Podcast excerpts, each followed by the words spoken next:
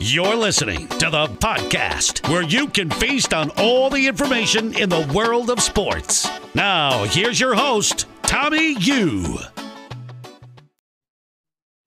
Hey guys, welcome to another episode of this amazing podcast. We are officially kicking things off, and Darren, week one is officially under our, well, almost under our belts. Full disclosure, we are recording this before Monday Night Football, so we don't really know the outcome of all the games, but Darren, I think we know the outcome of 99% of the games, right?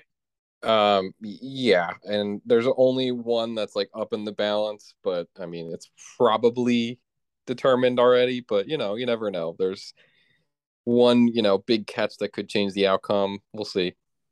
Yeah, and before we dive into that, because we don't want to spoil things, we tease things now. It's almost like we've been podcasting for a little while. But before we get there, Darren, I felt like this was such a long off season, right? Yes. There was so much drama, so many superstars moving around, and the buildup was unbelievable. And now that week one is, for the most part, over. Did it live up to the hype? It was like a normal week one, I think. Like week ones are like wild normally because they don't participate in preseason anymore. So you can never really know what to expect. So like they come out and they're all rusty, and like everybody except for like, you know, the old veteran quarterbacks, like they all like look like shit for the most part. Yeah, I don't want to cut you off, but a perfect representation is, did you catch any of the Steelers and Bengals game? A little bit, yeah. Dude, that game literally had like a full season's worth of drama stuffed into a single game. There was like a mixed, or there's like a blocked PAT. Then they went to overtime. Then there were multiple missed field goals. There was like a strip sack. There was like multiple, like it's everything you could imagine in a full season. They're like, you know what? Let's stuff it into a single game and see what happens. In a game where the quarterbacks are Mitch Trubisky and Joe Burrow, if I told you that one of them had 4 interceptions and a fumble, you would probably say that that was Mitch Trubisky, but it was Joe Burrow. Right? It's just unbelievable. And the fact that, TJ Watt essentially had like rookie of the year locked up in one single game and then tore his pec. He was unbelievable. He got like a sack. He got an interception. Like he was like, oh my God, this guy is about to do what JJ Watt did years ago, where there was this era where he just took over the game. Exactly. Yeah. And so I thought he was going to do it again, and unfortunately that happened. So like I said, it was like so many things happened in one game, and I was like, oh dude, it's fucking week one. This is how you know it's week one. But so many crazy things happened, and I'm really excited to kind of share with the listeners on that. So Darren, let's break down some of the matchups that happened in the PDL. Who we tackling first? All right. So first, I guess we'll talk about my game because it's on the top of my doc here. I got shellacked. It was not a contest whatsoever. Brian put up 170, is the highest scoring team in the league this week. I did not stand a chance, to put it simply. He had James Robinson and I had Travis Etienne. James Robinson got both of the running back touchdowns that were scored. Travis Etienne got 0. So, you know, that's kind of an embodiment of how it went. Yeah, I feel like we have to give Hollywood the respect they finally are due. According to the public, Darren, I know we usually don't listen to the haters because we just make this show, we just chit chat, but I've been listening to what the listeners have to say, and there has been a good amount of disrespect of Hollywood on the air. So would you like to address that? I mean, their team looks ugly on paper, but if they keep putting up 170 a week, they can look as ugly as they want. It doesn't, you know, production is all that matters, right? Like it can be. I were to tell you right now that Debo only puts up like 11 and Hunter Renfrow can't even put up 4 points, and Hollywood still has the highest amount of points, at least up to this point of the week, I wouldn't believe you. And like you said, everyone on this team were productive. It was unbelievable. Of course, having Cooper Kupp there is going to be fantastic, but with how this season, or at least how week one went, because once again, week one is all up in the air. I feel like the real NFL season doesn't really start until like week 5, and then you slowly see how offenses play. But there is still a lot of optimism in Hollywood, and we have to give them their due. But this is a fun little thing to put you on the spot, Darren. Are they for real? Because not only did they were they were one start sit away from winning the whole thing last year. And all off season, admittedly, myself included, we were saying, oh, you know, they're good, but then they missed their window. They're getting old. There's no way that, you know, there's no way Cooper Kupp could triple crown again. There's no way Debo could have that Cinderella season again. Mark Andrews, there's no way could do that. Cordarrelle Patterson absolutely can't do it again. And then what do? Week one, they put up the most amount of points. So are they for real? Is this going to be a good amount of momentum? Because it's no secret that Hollywood did kind of have that Cinderella story. No big injuries really disrupted anything. We never want to predict injury onto a team, but they're kind of making a statement, huh? Yeah, so like last year, they all stayed healthy. They didn't have any major injuries. So if they can do that again, like they'll probably be a playoff team. But like looking at the bench, their bench is just still very thin. So they just got to hope for health. But if they can stay healthy like they did last year, they're probably going to be in the playoffs. Absolutely. But sorry, Darren, I know you're not going to self-diagnose, but I have to be. We have to address the elephant in the room. What happened, man? You were a top three team according to preseason. We scored no touchdowns. None. None. Literally none. Antonio Gibson had a bunch of yards. Oh, my God, dude, I'm going through your roster. You don't have a single touchdown. None. Outside of your quarterbacks, obviously, but, your skill position, zero touchdowns, none. Guys. Antonio Gibson had, 150 yards, but did not have a touchdown. It's, no touchdowns. Not a single one. That was the problem. Deontay Johnson had 12 targets, and he caught 7 of them. 0 touchdowns. Yep. It's, what can you do? But hey, there's some hope because tonight I would bet the money. You're going to get a couple, I think, right? But I honestly, the games like this, I know it's not really a thing. But when a game where I know I have zero shot, I'm Cortland Sutton, Javonte Williams, the rest of my team already played like shit. So, take this night off and save your points for next week. That's I always like to think that if they just don't have a little bit of carryover effect, right? Yeah. If they don't perform well this week, then they're going to perform well next week. So just save those points. You don't have to get touchdowns either. Just save them for next week. You're going to be so pissed if Cortland Sutton comes down with 2 touchdowns and Javonte also gets 3 touchdowns and you still fall a little bit short, but they just go nuclear. Yeah, I literally need 100 points from them two to win. So if both of them combine for 50 points, or both of them combine for 100 and you have 50 points each, sure, I'll take it. But otherwise, just get 10 each. I don't care. Yeah, Sleeper says there's a 1% chance of this happening. So I mean, crazier things have happened, I presume, but unfortunately, it didn't look like a deliver. But Darren, we have to talk about it. Dak got hurt. CeeDee Lamb, man, less than 4 points. And this was the year that he's supposed to be the guy. Amari Cooper isn't in town anymore. And his biggest, competition for targets is Schultz? I mean, come on, it should be the CeeDee Lamb show. And did he get hurt this game? Or what? Come on, what's he only got, 2 catches for 29 yards? Yeah, CeeDee season is over. It's done. It started. Is it because of McCarthy and that uninspired offensive, play calling, you think? Or is it, what is it? I think it's a combination of everything. Obviously, they're able to move the coverage towards CeeDee. So even in the beginning when Dak was still playing, he didn't look good. I know that the Bucs defense they have a really good defense, but they are kind of moving the coverage towards CeeDee, which didn't help. Obviously, he was getting visibly frustrated. You could tell. Yeah, dude, that was the one thing I wanted to add. I don't mean to cut you off like I always do on this podcast, but no, that was the biggest change up for me. In the past, sometimes he would just kind of disappear, but that wasn't something that's, if he disappeared, he did this game, it's not out of the norm for me, but to see him get really kind of ticked off on some of these calls where maybe the ball wasn't thrown exactly where he was expecting, or maybe he thought there was some pass interference that wasn't called. He just looked like he was pissed off that whole game, which was kind of really kind of weird to see, especially with how dysfunctional that entire, I think in the first half, Dallas only had what did they even have 100 yards on? They didn't, right? They were doing nothing. And so he was getting so pissed. So as a CeeDee Lamb, huge fan, you and I are both huge fans of him. I was always a little bit more skeptical, but you're saying it's over already. I know Dak got hurt, but you're saying it's just done. The chance of him being a top five receiver, I would say, is done. Like, that's not going to happen this season. Without Dak, it's just their offensive line sucks. Their offense as a whole is going to be terrible now. Yeah, there's no way Cooper Rush is going to be good enough to make him sustainable, right? Yeah, they're basically, the worst version of the Browns right now, right? Hold on. What if they get Jimmy G, though?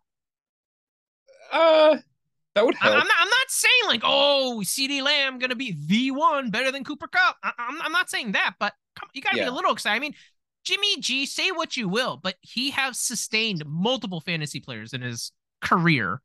Whether it's Debo, George Kittle, I mean, those are the only two that really kind of come to mind right now. But you get what I mean. He's at least done it before.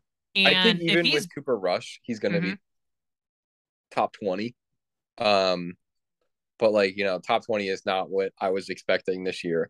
I was expecting at worst top 10. So I think that. You think the fantasy community is going to start souring on Lamb? Not to the fault of his own, but it's not really his fault that he was this hyped to begin with. You know what I mean? Yeah, I think he will be shit on a little bit, but I think it won't be like that much because it's going to be the people that already talk shit on him anyway. Like looking for excuses to tear him apart kind of thing. Yeah, and it's like it's not really...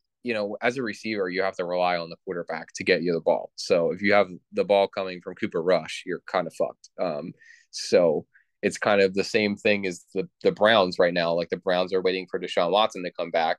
So his former teammate, Amari Cooper, is in the same situation. He's playing with a terrible quarterback and he's not really going to be great until Deshaun Watson comes. So they're in the kind of the same situation, but the Browns situation is actually a little bit better because I would say their defense is better and their offensive line is clearly better. And their running backs are better too, Max. So it's kind of like Browns South now without Dak, which kind of sucks. But as an Eagles fan, I don't really give a shit, but as a CD owner, it sucks. Yeah. This is definitely a huge hit for fantasy purposes, which is just Dallas in general. And there are a lot of fantasy relevant players that were looked at very optimistically. So that's going to take a change, but just to conserve some of our time, Darren, I'm really interested to kind of see how your team does because they're still so young and there's a chance that this team could actually explode, but it looks like this week for right now, it looks like it was a little bit of a dud, but come on, you have to be a little bit excited to see what, Russell Wilson's going to do in Denver, right? Let's ride. Yeah, I am. I can't wait for the Monday night game, but I guess we'll move on to Steve versus Josh because this one should be a quick one. Josh has 35 points right now, so that was bad. He Can probably we talk won't replicate how if he this? Played Greg, he would have lost. He would have, yes. How's that? You thought, you and I really sat and looked at every alternate universe, and you're like, there's no way that Greg would ever win. Had a chance to win. Possible. But not only would he have had a chance to win this week, he would have won. Yeah. So Greg right now has 62 points, and Josh is projected to get 56. So unless Penny has an amazing game, Penny and Lockett, he has Penny and Lockett left. So unless they combine for 30 points, then Greg would have won. And guys, this isn't because Josh just try to tank underneath our nose and we just didn't catch his lineup. He had Stafford and Aaron Rodgers in, and it just so happened if you put Stafford and Aaron Rodgers points together, do they get to double digits? Barely. Yeah. They barely get to 10 points between Rodgers and Stafford put together. And let's just say to kind of really recap how terrible his team was, Isaiah McKenzie was the top leading scorer of his team, barring tonight. I'm sure that's going to change, but with 8.9. So that's unbelievable. We can put it this way and then move on to the next game. Patrick Mahomes alone outscored Josh's entire roster so far. Oh my God. Hold on. Before we fully move on, we have to appreciate how amazing Steve's team went off. Yeah, Mahomes his team started at negatives after James Cook put up almost -2 points. And I was like, okay, well, that sucks for Steve. He should still pretty much have a good shot to beat Josh, but that's no way you want to start. And then he drops 155. And he had Carson Wentz on the bench, had 33 points. Like, this team could be dangerous, dude. Could be. Like, Saquon Barkley's back. Yeah, he is. He definitely looked good. This team is going to be really scary. And Patrick Mahomes is playing off, like, pissed off this year because everyone's like, oh, no, it was just Tyreek. It's not Mahomes. And he looks like he's trying to play with something. So, yeah, we don't need to spend any more time here, but I did want to shine a little light on Steve's team, who I always have a little bit of PTSD because that still, to me, is Chuck/Danny's team. So I don't know, dude. We can't kill it. Every time I think it's dead, it comes back. Well, moving on to the aforementioned Greg. He played Jeff, and as expected, he lost. It's, you know, he tried. Davis Mills had 19 points. He gave it his best shot. Robbie Anderson had 18. Like, he had some players. They put up some points, but Jeff's team was just a little too good. Clyde Edwards-Helaire. We saw Mike's complaints in the chat about Clyde performing for Jeff and never performing for Mike. Kareem Hunt had a couple touchdowns. Jameis Winston looked good, picked up where he left off from before he tore his ACL, and Jeff still has Russell Wilson to play. So that game is over. It's not no chance for Greg to win there. The Yowls, they made that last second trade with Mike. Like, dude, literally, we didn't talk about that yet, huh? Was that 4 minutes before the kickoff? Like, that was, dude, it was like... literally like, I was so pissed because I was still adjusting my lineup. I was like, oh, should I start DK or should I start Miles Sanders? I don't know which one I should start. And then they did this trade, and I was like, what the fuck, dude? How can I tinker if you guys do this bullshit to me? But yeah, Darren, what trade happened? So they traded Chase Claypool, Jahan Dotson, and a first-round pick. That was your first round pick, so it should be a late one, for Terry McLaurin and Devonta Smith. Out of absolutely nowhere, right? This surprised fucking... Like, Mike would say, oh, I might rebuild. Like, I was like, oh, that's cheek and tongue. He's probably just going to do something weird. But when I saw it was with the Yowls, I was like, what the fuck? Like, dude, I didn't even know Kenny and Kev knew who Mike was. Well, Kev made a trade with them in the past that I highly advised him not to do. That was for Mike Davis, because he was like, would you trade a third round pick for Mike Davis? And that worked out for them pretty well, though. It did. So maybe this one will be like the same kind of thing, like where Kev will make a trade and then it'll work out. And because, like, dude, I mean, all the trades that they do low key work out for them. They really do. Like they're actually like really fucking good.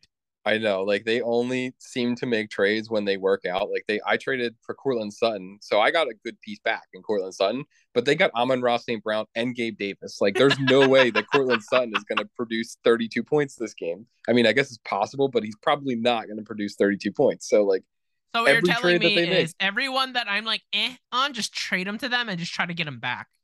And you have to trade them to them and then trade back for them before they break out. That's what I mean. Like right now, be like, they're like the incubator. I guess for Herbert, I'll give you like Jamison Williams and Joe Burrow and blah blah blah. And then later on, I'll be like, I need Jamison Williams back. So like, here, take these other guys.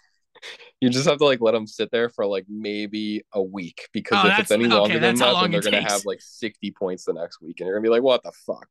But like, what do you think about this trade in context to Mike right now? Because elephant in the room, he's kind of unhinged right now. I don't know if it's all a facade or what's going on, but the vibes coming out of Southern Oregon are not good. So what is your takeaway from this trade? It definitely makes him worse, but not that much worse, because like, if you're going to take Terry McLaurin off your team, who's a top 20 receiver, like, that's clearly going to make you worse. Devonta Smith, you're expecting him to be good. So you replace them with Chase Claypool and Jahan Dotson. Jahan Dotson had a really good game, but he only had like 4 targets. Just 2 of them happened to be touchdowns. So I think his stat line makes him look a lot better than what he actually did. Like, if he just had 4 catches for 30 yards, no one would have been saying anything, you know, but 2 of them that were touchdowns. So everyone's like, oh shit, Jahan Dotson. Hold on. To be fair, though, I want to paint the context for Jahan Dotson, because I feel like he's been disrespected a lot in the fantasy community. But if it was any other rookie first-round pick that got that's same exact 4 catches for 30-something for 2 touchdowns, imagine if that's Drake London. Imagine if that's Traylon Burks. Yes. Imagine if that's Garrett Wilson. People would be losing their fucking mind saying, Jamar Chase is here. Jamar Chase Jr. right here. Justin Jefferson? No, true. I want Chris Olave now. But that's because it's Jahan Dotson, like, oh, that's cute. I don't know. I'm not saying, please, and I know this is a phrase I got picked on, but don't hear what I'm not saying. I'm not saying Jahan Dotson deserves to be in the same breath as the guys I just named, but isn't it funny because it's Jahan Dotson? We're just like, eh, that's cute. Yeah, that's nice. Yeah, I agree. I think both things are true.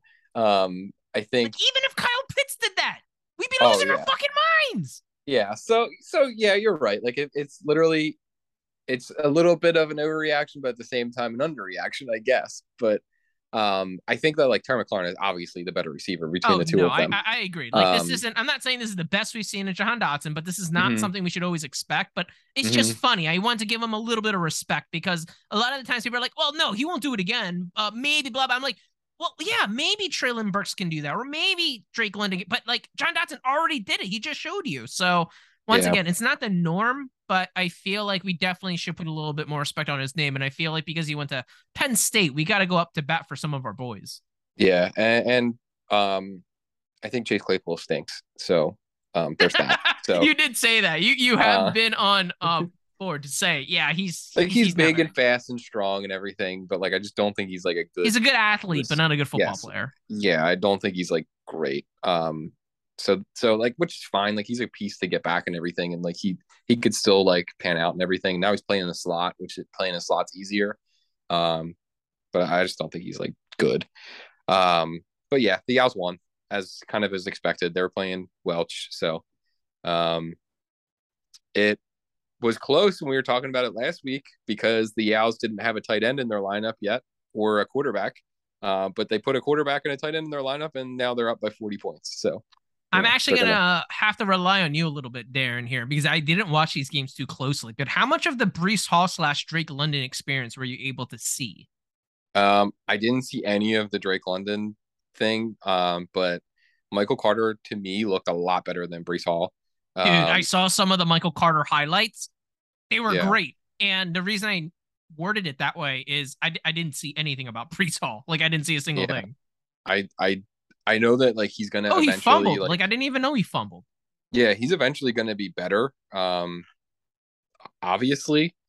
But as of now, I think Michael Carter might be like the lead back for the Jets for like at least a couple weeks, right? Like he just looks better. And you did share that. What did the offensive coordinator say that he was the heartbeat of the offense? Be the offense. I don't want to pump up your guys just because you're on the show, but I mean the kind of numbers or the numbers speak for themselves. But like I said, this is unfair for me to say. I didn't watch. I'm just looking at the stats, so I'm sorry, Welch, that you're getting poo-pooed on the podcast. But no, I feel like this team is still in that rebuild phase. I mean, they have 3 first-round picks, so they're not supposed to be winning now. Yeah, but you have to be a little bit encouraged with what you're seeing with some of your guys. I mean, he at least has rookies that got meaningful playing time, and Drake London almost put up 10 points in his debut too. I saw on Twitter that people were saying that Drake London looked really good. I just didn't see it myself, but hold on. MT got 2 touchdowns, bud. 2 touchdowns. He did. So I think he was he was catchless at halftime, and I was like, oh wow, what is happening right now? And he should be on the trade block already. Oh no, I think he's gonna hold on to him, right? I know Welch he is, but he's gonna ride and die with him for some. Yeah, right now, Welch, you should have already flipped him, dude. This is the time. Right now, man. Get on the fucking buck and start rocking, man. You gotta start selling. So the next game, as we all heard about, all of us, Mike lost. Dude, is he the biggest sore loser ever, dude?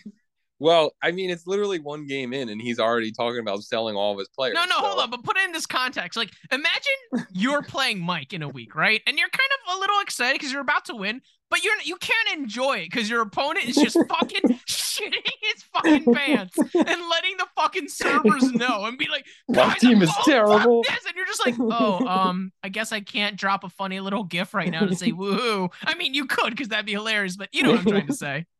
Yeah, my team is fucking awful. I hate everyone on it. They all suck. He fucking self-destructed. His team put up 140 points almost, and he's about to hit self-destruct, man. Yeah, like Mike will be fine. Like he's still probably gonna be making a playoff push and everything. Like I know that everyone except for I guess Josh, Greg, and Welch are going to be like in the mix this year. So 9 out of the 12 teams are in the mix.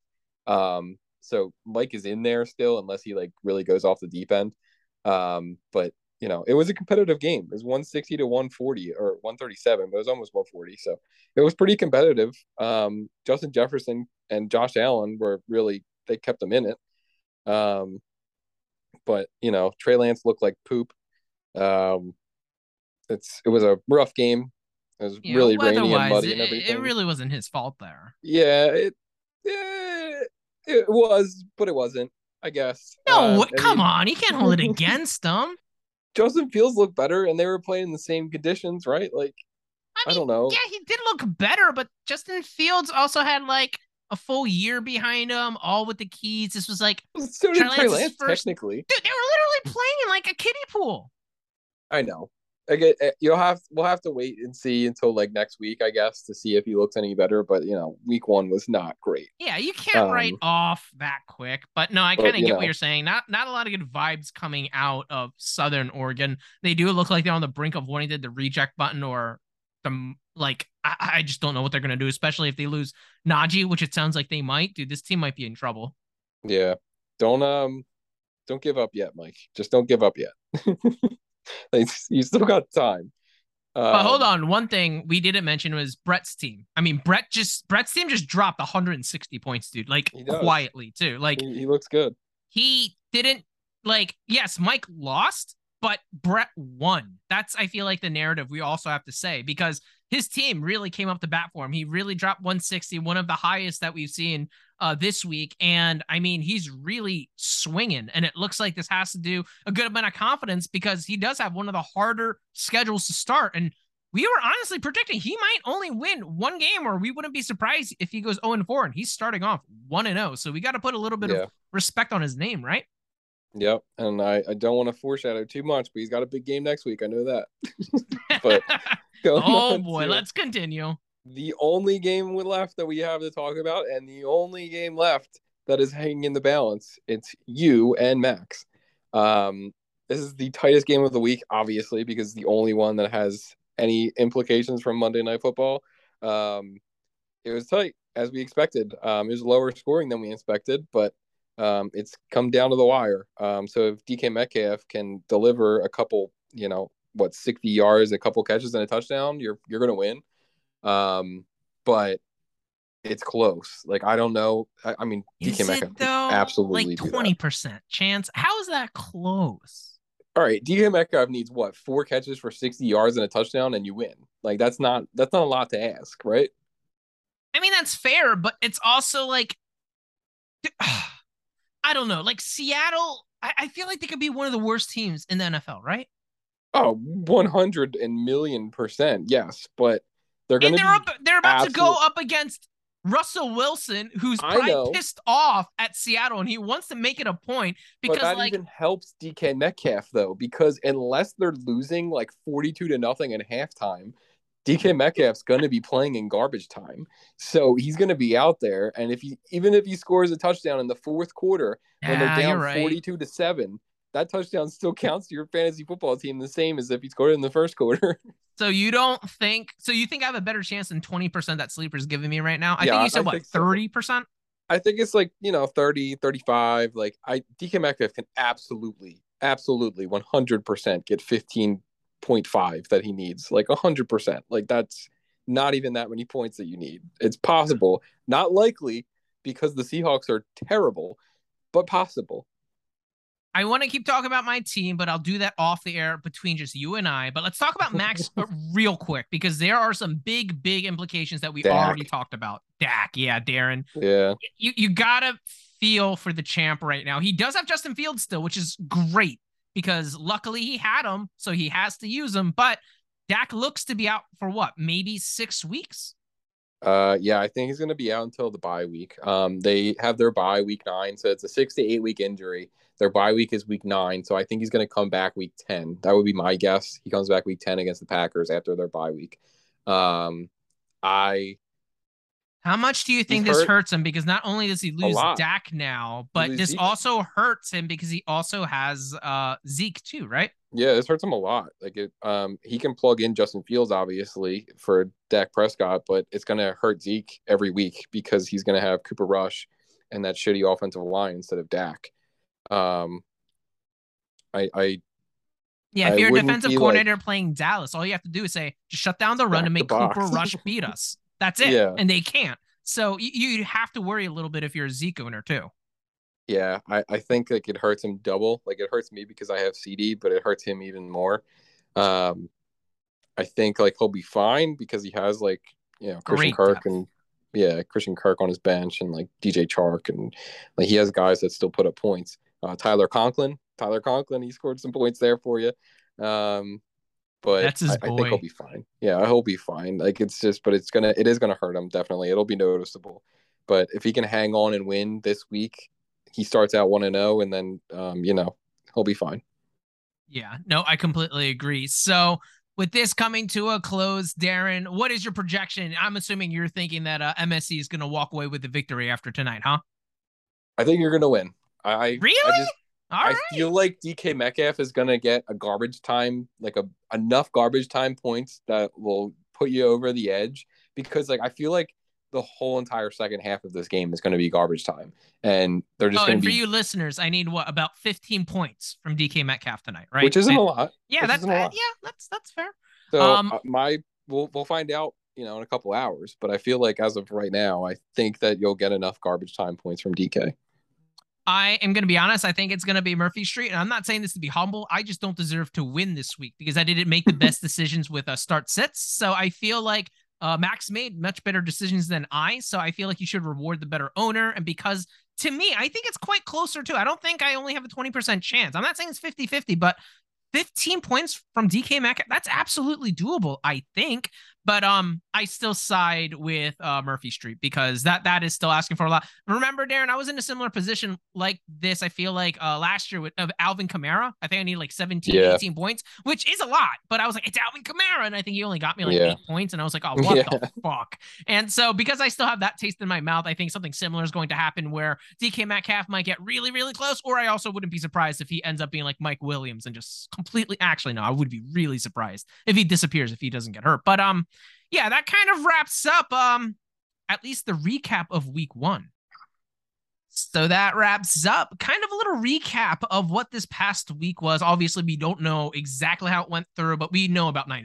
I'm just going to act as if I lost. Congratulations, Max. You're starting off 1-0, but you deserve that because of the unfortunate hit you took with Dak. But hey, starting off 1-0 is great. But Darren, let's take a peek into week two, if you don't mind.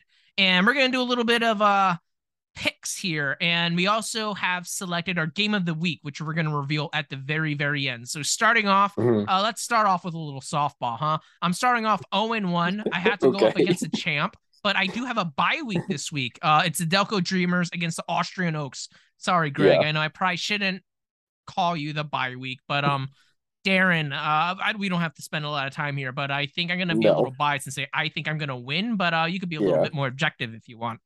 Yeah, I mean, I got shit on week one, and Greg is going to get shit on week two. Like, it's going to be bad. It's probably going to look pretty similar to my score this week. I would say it's, you know, going to be within 100 points, I guess, but it won't be close. I think my team will try to take their frustrations out on the loss of week one and be like, all right, McCaffrey, Derrick Henry, can we like wake up today?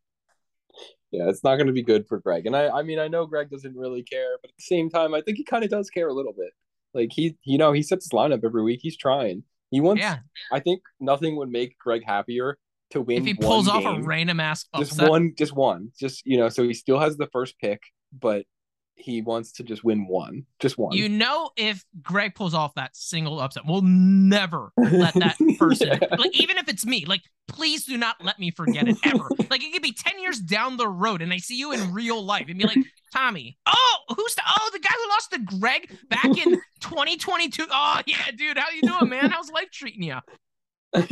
It would absolutely crack me the fuck up if he won. Like, even if it was me, I just don't think I could help but like think it was hilarious. Hold on, Ultimate Chaos synergy? What if Mike loses to Greg? Oh my God! Holy shit! That would be. Dude, he wouldn't just blow up his team. That would be a fucking nuclear explosion. Like everyone else in Oregon would be in the radiation zone. I would be afraid. You'd be like, oh shit! There's another forest fire in Oregon. How'd that happen? It'd be like, oh, Mike just burned his house down. Like we're gonna see that he fucking trades away Josh Allen and some random trade. I'll be like, what the fuck just happened? Yeah, that would be bad. That would be worst case scenario for everyone involved. Well, I would have to go in, change the score before Mike knows, reach out to Greg and Brian. We're like, we can't let Mike know. we can't let him know about what really happened tonight. But I'm sorry, we're spending so much time here. I'm sorry, Greg, but I am predicting a win too. So Delco will bounce back 1-1, not too bad. And hey, I'm sure Greg won't be upset starting 0-2 because I'm sure he wouldn't be too upset locking up 101 and getting Bijan Robinson on his roster like he keeps teasing, right? Yeah, I mean, I think he's still ultimately going to take a quarterback, but you know he can tease Bijan all he wants. It's obviously he's a dynamic running back prospect, or maybe he's trying to drive up the price to see if someone wants to trade up. That's also possible. He could be trying to get someone to trade out for Bijan. That's also possible. Yeah. You never know. He could be playing like 8D chess right now. But let's continue. The next game we're going to talk about is the Denver Broncos, who just absolutely exploded this past week against the Dallas Strip, who unfortunately disappointed. So, Darren, what are your thoughts of this game? I think Steve's going to roll on again, and he's going to win again. It'll be 2-0. Yeah, I really feel like, do you think this is slowly becoming a dark horse team?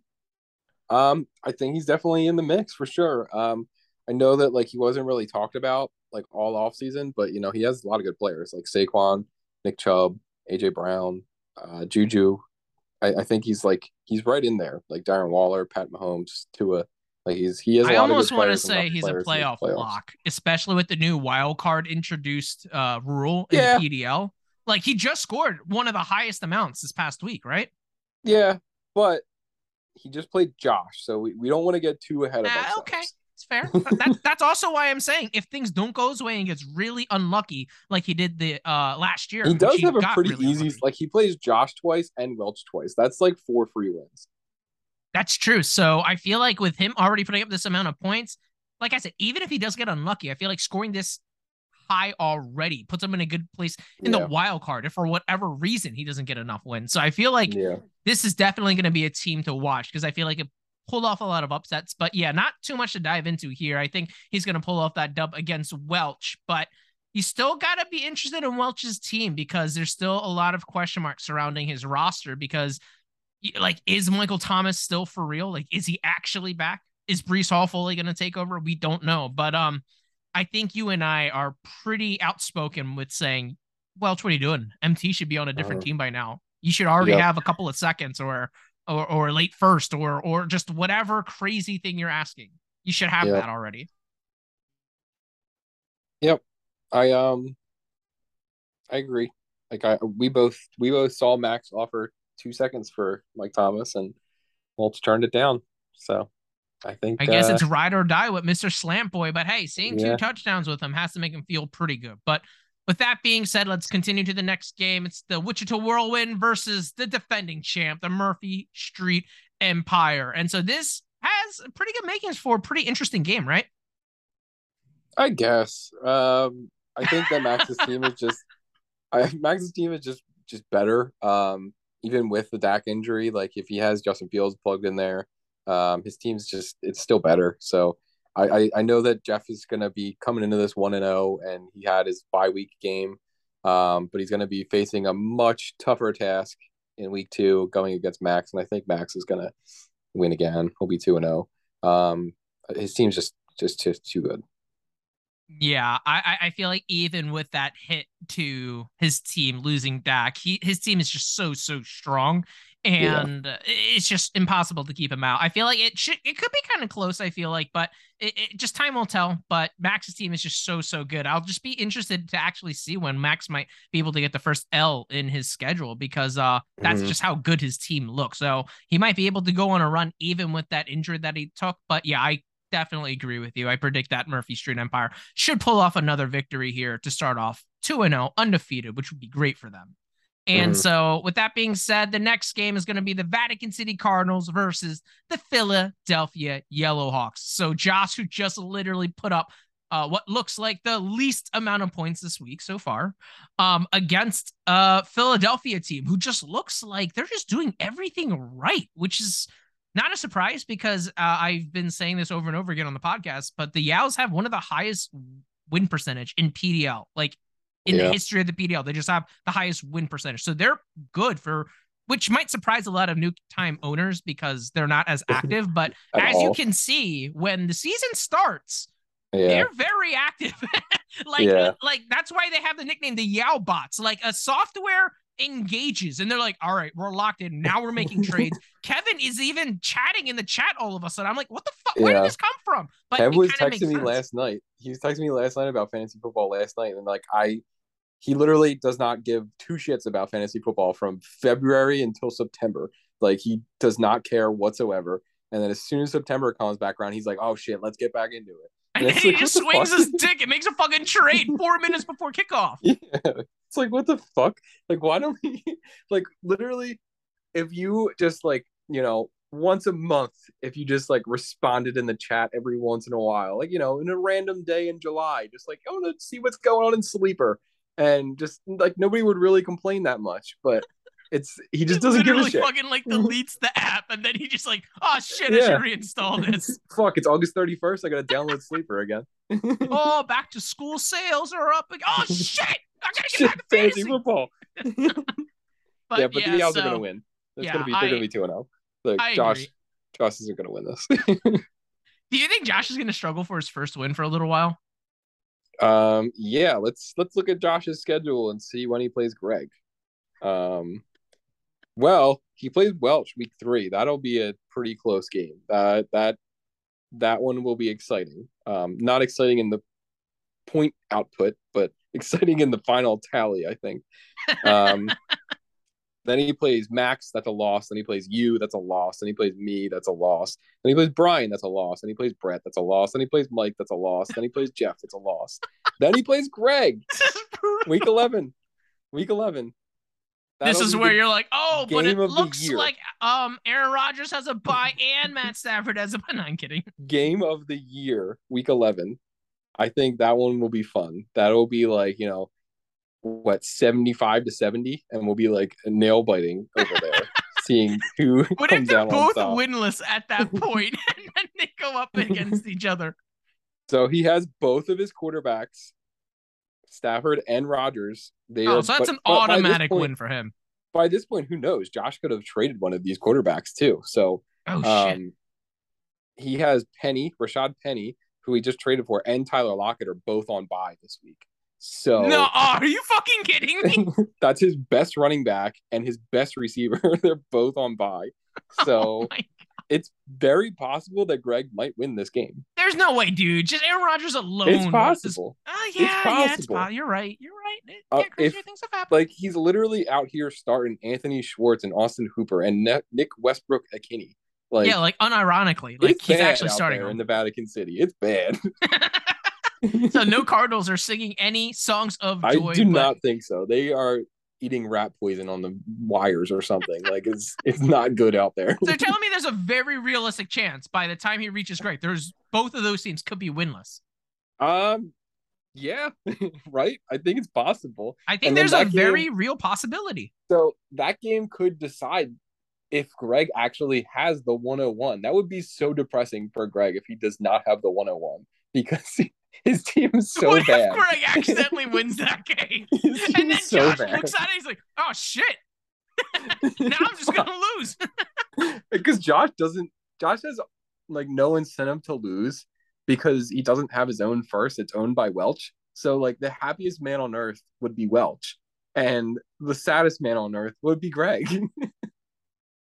Yeah, but I can't believe that that's an actual probability that can happen. But a lot can change between now and then. Oh, no, definitely can. So. Definitely can. But let's continue to the runner-up to the game of the week. So not the game of the week, but it's still awesome. And we've got to keep our eye on it, even though one owner might say, oh, no, I'm going to get blown out. This sucks, to not even give this other owner any, you know, kind of good feelings. Are the Hollywood Hustle versus the Southern Oregon Smoke. Brian versus Mike, Darren. This one should actually be pretty fun. This one should be a close one. If Brian plays like he did this past week, it will not be close, but I'm still going to say Brian's going to win because Najee Harris looks like he's hurt and probably not going to play. Cam Akers looks like he's a backup running back now. So Mike really because of the Oregon has no running backs, I guess I'll give it to Hollywood. Like, he has no running backs. Like, he's going to be playing, like, Rex Burkhead in there and, I guess, like, Kenneth Gainwell or something. Wow, when you put it that way, this isn't going to be close at all. I think it'll still be close because he still has Josh Allen and Justin Jefferson and Jalen Waddle, and, like, he still has good players, but it's not going to be good. Jalen Hurts, fucking Debo Samuel, and Cooper Kupp. Marky Andrews. Brian's probably gonna win. I'm sorry, Mike, but Brian's probably gonna win this. So you're telling me Mike's gonna start 0-2? It's kind of looking that way, right? Like, it's looking great. This is gonna kill him, dude. Mike, please listen. I don't know if you listen to the podcast, but, like, do not blow it up. Like, there's only one bye week that we're giving up this year because of the number one seed. That's the only one, and you're probably not gonna get it, but that's fine because your team's still going to make the playoffs. And at that point, it's anyone's game. Like, Max made it, and he barely made the playoffs. And he won the whole thing last year. So do not blow it up. You really never know. You just got to get in.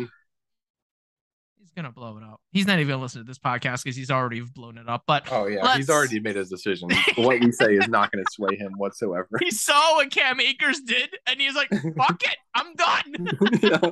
Like, he was the first game of the season, Mike was like, fuck, my team sucks. It was literally like 20 minutes in to the very first game of Thursday Night Football. I was like, I'm done. It's over.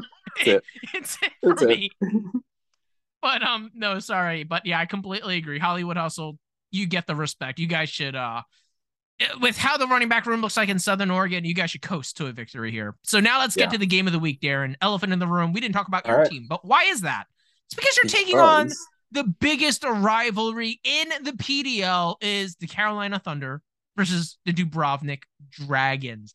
Darren, your team just disappointed, but they are a prime candidate to bounce back. I think you were saying something along the lines of, well, I kind of told my team, if you guys don't want to score this week, just save it. Just say it. Yeah, it's a rest week. Just save it for a big rivalry next weekend. Sleeper kind of agrees with you. It's essentially, it's as close to 50-50 as you can get based on projections. Yeah. So with that being said, please enlighten me because you will have a better insight than I do with this matchup. So I could put in, Rashad Bateman on my bench, or I could put in Michael Carter, I guess, because he seems to be the lead running back. And flex. You love to see him. It would make it the score a little bit closer. But Tom Brady is not going to have Chris Godwin. He's playing New Orleans, and he always struggles against New Orleans, so I'm not really confident. Not confident about that. Kirk Cousins is playing the Eagles on Monday Night Football, so there's two things here. That's like his biggest kryptonite, dude. There's two things. So the Eagles' defense just got lit the fuck up by the Lions, but it's on Monday Night Football, and Kirk Cousins always poops his pants in prime time. So Kirk Cousins and Tom Brady, that's like kind of neutral there. Like that's like not really. It's a push, right? Like neither of them are going to have great games, most likely. No, come on. I think Kirk is. I don't know because it's a new offense. Did you see how amazing they just looked? I don't think it matters that it's because it's still Kirk Cousins and it's still prime time, and he still is going to poop his pants. But it's Justin Jefferson. He's like the ultimate like wild card. So what if they put Darius Slay on Justin Jefferson and they just shadow him the whole game and. Well, yeah, that would hurt him, but the Eagles won't do that. Do you know how bad or off defense? What, yeah, Banner or Gannon whatever? Sucks. Yeah, Gannon, that's he it. Sucks. Fucking Gannon. So, all right. Well, I'm going to say it's a push. Okay, fine. And then we have Javonte Williams against Houston, which is a fucking amazing matchup. Oh, yeah. And then we have Dalvin Cook against the same Philadelphia Eagles on Monday Night Football. I'm going to say that one's a push, too. Hold on, DeAndre Swift destroyed us. But yeah, I guess you're right. It's Dalvin Cook. All right. Wait, so the Minnesota offensive line though is not as good as Detroit's though. To be fair, no, it's definitely not. I would say it's a push because I think the Houston matchup is like way better, and I think that the Broncos are going to destroy Houston. I would, yeah. So I think it's about a push. And then, all right. So then we have Leonard Fournette against New Orleans, tough matchup, and Antonio Gibson, who just had 150 yards against Detroit. So the Eagles just absolutely dominated Detroit on the ground. All three of their running backs had touchdowns. So I would say I'm giving this to Antonio Gibson, slightly, but I might be biased. That's where I could come in as a tiebreaker. If anything, I want to give this a push because Lenny is going to be force-fed with pure volume. Mm-hmm. And I projected that the Buccaneers, for whatever reason, might have a negative game script. I could just, can you just perfectly vision this game as the game that Jameis Winston randomly has that game where he throws like four passing touchdowns out of fucking nowhere. This is where Michael Thomas, Jarvis Landry, Chris Olave all show up and they're like, look, Tom Brady, look what we can do. And now Tom Brady is against a negative game script. And I feel like although there's a lot of mouths to feed, Tom Brady also loves checking it down to Lenny. And so once again, I think Gibson is just going to be way more effective, but I feel like just because of that pure volume, I'm not comfortable giving him the advantage. So I would say push. So far, we got three pushes, all three so far. The next one, CeeDee Lamb versus Michael Pittman, our two top number one guys. I'm giving it to Michael Pittman. CeeDee Lamb just lost his quarterback. Cooper Rush sucks. Darren, I'm proud of you here. It's going to be Michael Pittman. He's going to have more points. So I don't want to dwell on this one too long. We're just going to move on. Good. The next one is DJ Moore against Marquise Brown. DJ Moore is playing the Giants and Marquise Brown is playing the Raiders. I don't know who the top cornerback is for either of these teams.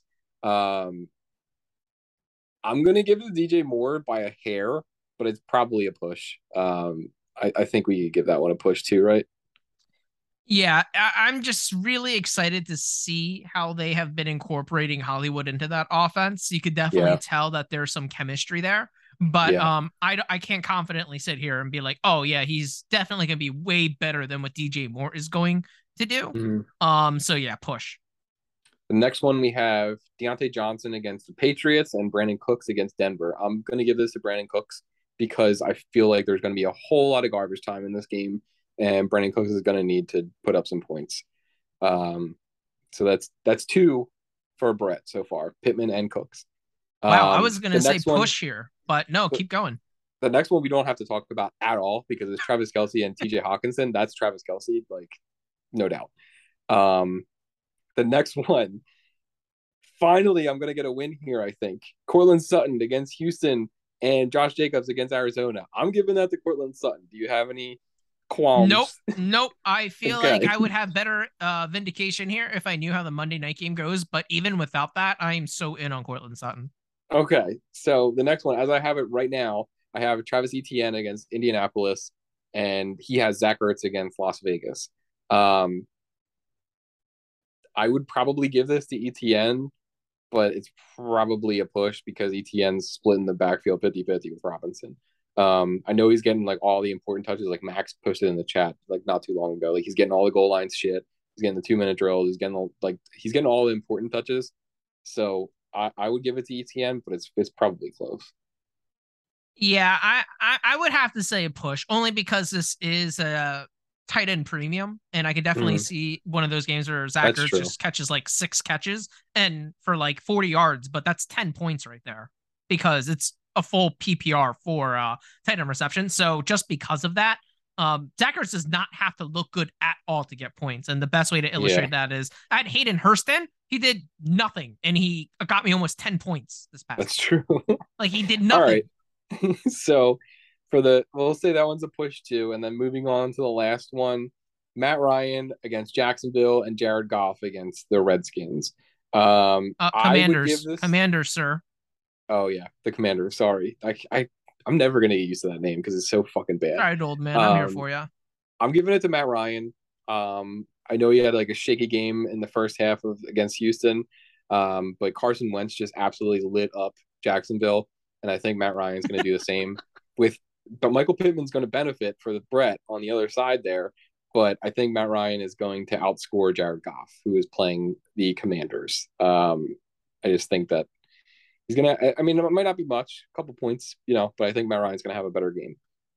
Yeah. I mean, Matt Ryan threw for what, over 350 yards this last game and threw a touchdown. Yeah. He just had a couple turnovers. He just had a couple turnovers, but I mean, he still had a good game. Yeah. And this is the same defense that just got destroyed by Carson Wentz and Matt Ryan. I mean, the Colts saw the difference. So they're like, I mean, if the Colts see the difference, everyone else sees the difference. So they have Matt Ryan now. So I expect them to be pretty dominant. So yeah, I agree with you. I give him the advantage over Goff. Okay. So when you come down to it, we have push, Brett, push, Brett, me, push me. So, oh, 2-3. Yeah, Brett's going to win. I think it'll be close, but I think he's going to win. Yeah, it should be really, really interesting to see how this goes. The thing that I was most look forward to every time I see really, really close games is to see if there's any Monday night games. And it looks like Brett has two of them. So we're not going to know how this game goes until when Monday night's over with, because we'll still have Kirk Cousins. Which is the worst. I hate that so much when I'm on the other side of that. Like when I have guys on Monday night, like how you have DK tonight. I'm so excited right now. But if I'm Max, awesome. I hate it. Like last night when it was the Cowboys as the primetime game, I hated it because he had Dak and I was like, oh my God, I'm going to hate watching this game. But like now I have DK, but if Max had DK, like if the scenario was switched, like you're mentioning, I would hate this. Yeah. It's so much more enjoyable when you're hoping for the points, but when you're not, when you like need the points, it's like yes, like I got this. Now I'm picturing Max right now, like with DK especially, like you could go like a full three quarters and he could only have like two catches for like 20 yards, and you're like, oh, this is fine, like this is, I'm gonna win. And then randomly DK could get a 45-yard bomb for a touchdown. You're like, what the fuck? And everything's over. I know. You love to see it. But no, I agree. Because they have Kirk Cousins and Dalvin Cook, you're going to be pretty antsy like this whole next week. I know. I think it's going to be very close. And, you know, if my team really does conserve all of their points for this big matchup, I'm going to win. But I don't think I'm going to win. I know. But it's so close because it's essentially 50-50. But Darren, I'm going to have to be honest with you. I'm going to have to go with the storylines here. I'm going to pick Brett. And it's mostly because he's undefeated when his team is featured in the game of the week. And I don't like to go against that kind of juju. So I'm going to side with Brett. I think his undefeated streak continues. And that means he's going to start 2-0 with one of the harder schedules in the PDL, which is pretty darn impressive, right? He's making a statement right off the bat. Yeah. I mean, all good things have to come to an end though, right? So. You have to be a little bit pessimistic there, huh? It's going to happen eventually. He can't win them all. You're right. But for at least in Max's case, it looks like he might go undefeated for a little while. Yeah, that's true.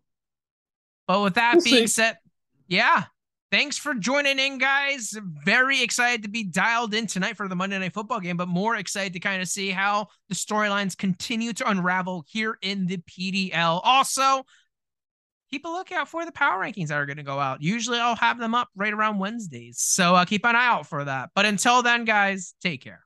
Thank you for tuning in to the podcast. I hope you enjoyed your meal. We'll catch you next time.